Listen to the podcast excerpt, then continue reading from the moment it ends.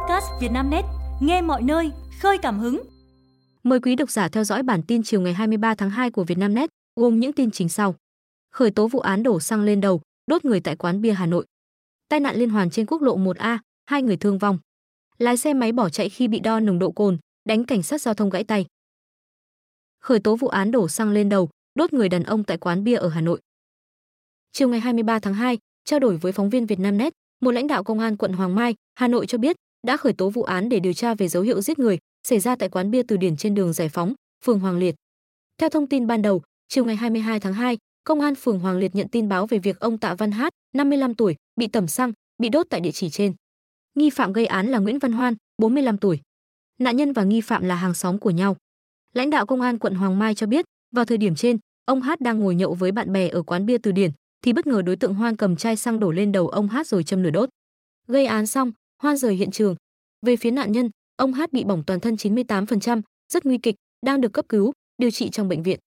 Ngay sau khi xảy ra vụ việc, cơ quan công an đã bắt nghi phạm Nguyễn Văn Hoan. Về thông tin nghi vấn ông Hát và vợ nghi phạm có quan hệ ngoài luồng, lãnh đạo công an quận Hoàng Mai nói, vợ nghi phạm khẳng định không có chuyện đó. Tai nạn liên hoàn trên quốc lộ 1A, hai người thương vong. Chiều ngày 23 tháng 2, thông tin từ trạm cảnh sát giao thông Diễn Châu, công an tỉnh Nghệ An cho biết trên quốc lộ 1A xảy ra vụ tai nạn khiến hai người thương vong. Vụ tai nạn xảy ra vào khoảng 6 giờ 30 phút ngày 23 tháng 2 trên tuyến quốc lộ 1A đoạn qua địa bàn xã Nghi Quang, huyện Nghi Lộc. Thời điểm trên, chiếc xe Toto tô con biển kiểm soát 37A, chưa rõ danh tính tài xế, lưu thông trên quốc lộ 1A hướng Vinh Hà Nội. Khi qua địa bàn xã Nghi Quang, thì xảy ra va chạm với xe đầu kéo của tập đoàn xi măng Thevisai. Cùng lúc đó, xe khách chưa rõ biển số của nhà xe TT đâm vào đuôi xe đầu kéo. Cú tông mạnh khiến xe đầu kéo chắn ngang quốc lộ. Xe khách hư hỏng nặng phần đầu. Vụ tai nạn làm xe con bẹp rúm đầu, tài xế tử vong tại chỗ. Một người khác chưa rõ danh tính, ngồi trên xe con bị thương nặng, được đưa đi cấp cứu. Tai nạn xảy ra vào giờ cao điểm, nên tuyến đường bị ách tắc cục bộ, kéo dài khoảng 500 mét. Nhận được tin báo, các lực lượng chức năng đã có mặt tại hiện trường điều tiết giao thông, điều tra nguyên nhân tai nạn. Lái xe máy bỏ chạy khi bị đo nồng độ cồn, đánh cảnh sát giao thông gãy tay. Ngày 23 tháng 2, Công an thành phố Bảo Lộc đã tạm giữ Nguyễn Vũ Nhật Quang, 44 tuổi, để làm rõ hành vi chống người thi hành công vụ và cố ý gây thương tích cho một cán bộ cảnh sát cơ động công an tỉnh. Tối 22 tháng 2, tổ công tác thuộc đội cảnh sát giao thông trật tự công an thành phố Bảo Lộc cùng cảnh sát cơ động công an An tỉnh làm nhiệm vụ tại đường Huỳnh Thúc Kháng. Lúc này, lực lượng làm nhiệm vụ phát hiện ông Quang đi xe máy, có dấu hiệu sử dụng bia rượu, đã ra hiệu yêu cầu kiểm tra. Tuy nhiên, ông Quang không dừng lại mà phóng xe bỏ đi. Tổ tuần tra, trong đó có thượng úy Đoàn Nhật Hà, cán bộ đội cảnh sát giao thông trật tự công an thành phố Bảo Lộc, được tổ trưởng công tác yêu cầu dùng mô tô chuyên dụng đuổi theo. Tới đường Mạc Đĩnh Chi, thấy ông Quang nhờ người thân đưa xe vào nhà, cán bộ công an liền tới giữ chiếc xe vi phạm. Bất ngờ, ông Quang cầm thanh sắt đập mạnh vào tay của thượng úy Hà, gây gãy xương trụ cẳng tay trái. Thượng úy Hà được đưa tới bệnh viện Hai Lâm Đồng điều trị và chuyển xuống thành phố Hồ Chí Minh phẫu thuật vết thương. Công an thành phố Bảo Lộc đã đo nồng độ cồn đối với ông Quang, kết quả là 0,378 mg lít khí thở. Tai nạn giao thông nhiều, cần cấm tuyệt đối nồng độ cồn với lái xe. Bộ Công an đang lấy ý kiến về báo cáo giải trình một số nội dung mới trong dự thảo luật trật tự an toàn giao thông đường bộ, trong đó có quy định cấm điều khiển phương tiện giao thông mà trong máu hoặc hơi thở có nồng độ cồn. Trao đổi với phóng viên Việt Nam đại biểu Quốc hội Lê Hữu Trí, đoàn Khánh Hòa cho rằng trong văn bản của Bộ Công an đã lý giải rõ vì sao cấm tuyệt đối nồng độ cồn với lái xe. Đó là vì thói quen hay uống rượu bia của người dân. Hơn nữa, điều kiện hạ tầng của chúng ta chưa bảo đảm an toàn cho người điều khiển phương tiện. Tỷ lệ các vụ tai nạn giao thông liên quan đến người vi phạm nồng độ cồn cũng tương đối lớn. Vì mục tiêu chung là đảm bảo tính mạng người dân, nên tôi ủng hộ quan điểm của Bộ Công an, đại biểu Lê Hí Chí nói. Tuy nhiên, theo đại biểu Đoàn Khánh Hòa, khi cơ sở hạ tầng giao thông tốt lên, thói quen dùng rượu bia của người dân thay đổi, cơ quan chức năng cũng cần xem xét sửa đổi quy định, cấm tuyệt đối người có nồng độ cồn trong máu hoặc hơi thở điều khiển phương tiện giao thông. Về vấn đề trên, đại biểu Nguyễn Thị Sử, đoàn Thừa Thiên Huế cho rằng quy định nồng độ cồn bằng không với người điều khiển phương tiện giao thông là cần thiết. Cơ quan chức năng cũng cần phải có chế tài xử lý thật nghiêm, triệt để với những người không tuân thủ quy định, đại biểu Sửu nói. Theo nữ đại biểu, luật không cấm uống rượu bia, mà chỉ cấm uống rượu bia sau đó điều khiển phương tiện tham gia giao thông. Do vậy những người cho rằng cấm tuyệt đối rượu bia ảnh hưởng đến các nhà hàng, văn hóa, chỉ là bao biện, bà Sửu nêu quan điểm. Theo dõi lực lượng công an xử lý nghiêm người vi phạm nồng độ cồn trong năm 2023, đại biểu Sửu cho rằng điều này đã thay đổi rất lớn hành vi tham gia giao thông của người dân. Bắt 5 đối tượng xâm hại bé gái 12 tuổi. Ngày 23 tháng 2, Công an huyện Crong Park, Đắk Lắk cho biết vừa bắt tạm giam 5 đối tượng có hành vi hiếp dâm người dưới 16 tuổi. 5 đối tượng bị bắt gồm Nguyễn Văn Nghĩa, Thạch Thanh Sơn, Hồ Quý Nhân, Trần Minh Đạt và một nam sinh lớp 8. Các đối tượng này từ 14 đến 24 tuổi, cùng trú tại xã Crong Búc, huyện Crong Park. Theo thông tin ban đầu, vào ngày 12 tháng 2, nhóm đối tượng trên đang uống cà phê ở một quán tại xã Crong Búc thì gặp bé gái 12 tuổi ngồi bàn bên cạnh. Lúc này, Nghĩa chủ động làm quen, rồi rủ bé gái đến nhà một người bạn để cùng ăn nhậu. Sau khi ăn nhậu xong, vì đã quá khuya nên nhóm này rủ bé gái thuê nhà nghỉ trên địa bàn để ngủ. Nghĩa và bé gái ngủ cùng phòng, rồi quan hệ tình dục với nhau, còn các đối tượng khác ở phòng bên cạnh. Sau khi quan hệ tình dục xong, Nghĩa qua phòng bên kể lại cho các bạn nghe. Tiếp đó, lần lượt các đối tượng qua phòng để quan hệ tình dục với bé gái. Đến hôm sau, khi trở về nhà bị gia đình gặng hỏi, bé gái đã kể toàn bộ sự việc cho người thân. Gia đình bé gái đã làm đơn trình báo cơ quan công an. Ngay sau đó, các đối tượng bị công an bắt khẩn cấp.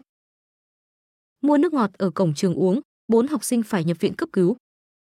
Cơ quan chức năng huyện Mai Châu, tỉnh Hòa Bình đang điều tra nguyên nhân khiến bốn học sinh của trường tiểu học và trung học cơ sở xã Bao La nghi bị ngộ độc, phải nhập viện cấp cứu.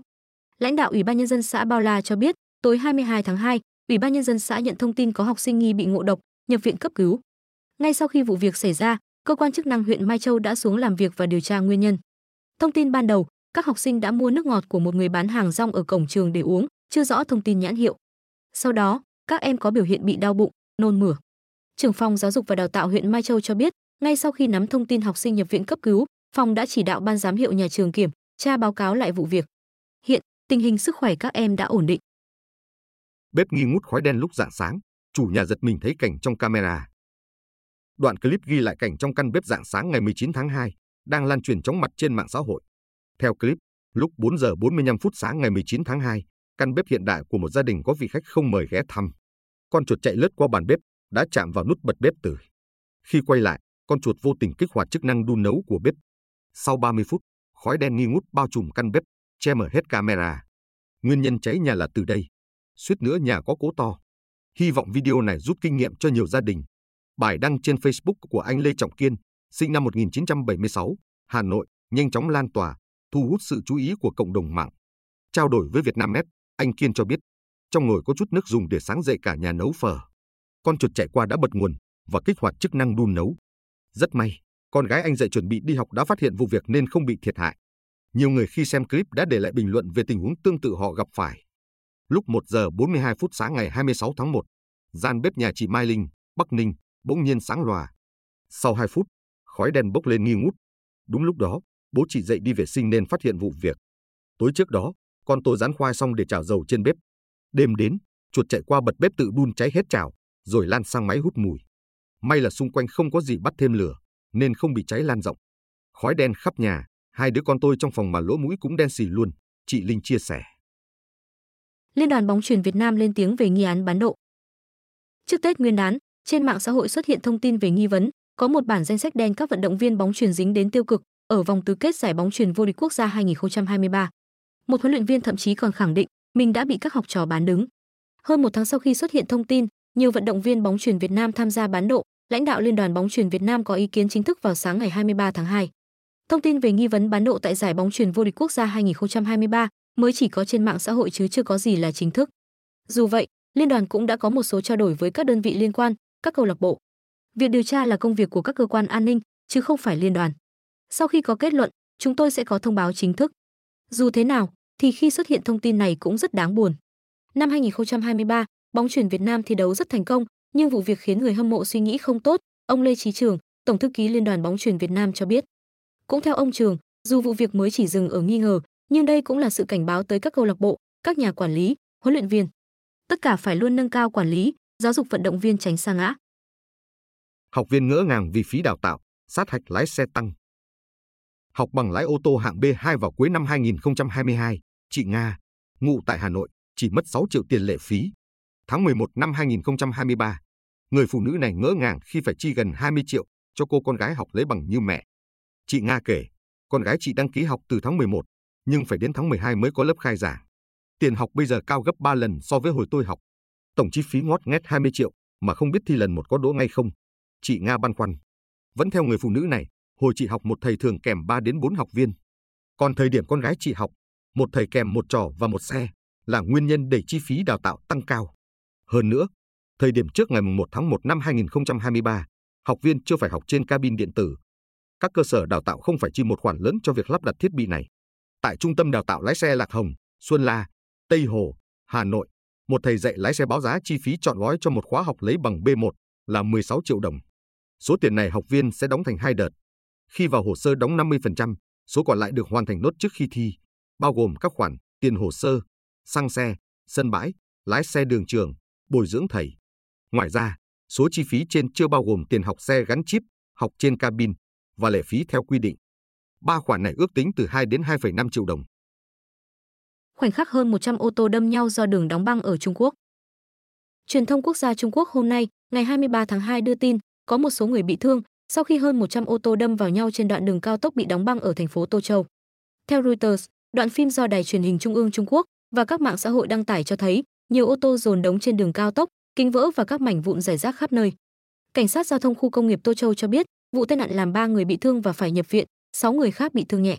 Hiện giao thông đường bộ đã được khôi phục và nguyên nhân tai nạn đang được điều tra. Vài tuần qua, nhiều khu vực ở Trung Quốc phải hứng chịu các đợt lạnh, bão tuyết và mưa băng, ảnh hưởng đến giao thông vào thời điểm hàng triệu người đang về nhà đón Tết Nguyên đán. Cơ quan khí tượng Trung Quốc duy trì cảnh báo cao về tình trạng đóng băng và nhiệt độ thấp ở một số khu vực miền Trung và miền Nam. Israel cử các nhà đàm phán đến Paris họp về lệnh ngừng bắn.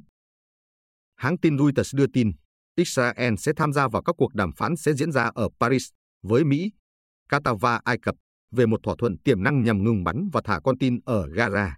Đài truyền hình Channel 12 của Israel cho biết, ngoài các quan chức phụ trách đàm phán của nước này, Giám đốc CIA William Burns, Thủ tướng Qatar, Abdulrahman Anthony và Giám đốc tình báo Ai Cập Abbas Kamel cũng sẽ tham gia các cuộc họp ở Paris xoay quanh vấn đề lệnh ngừng bắn ở giải Gaza.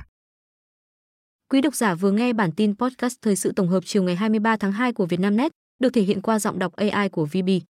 Bản tin được phát sóng hàng ngày lúc 18 giờ. Mời quý vị và các bạn chú ý theo dõi.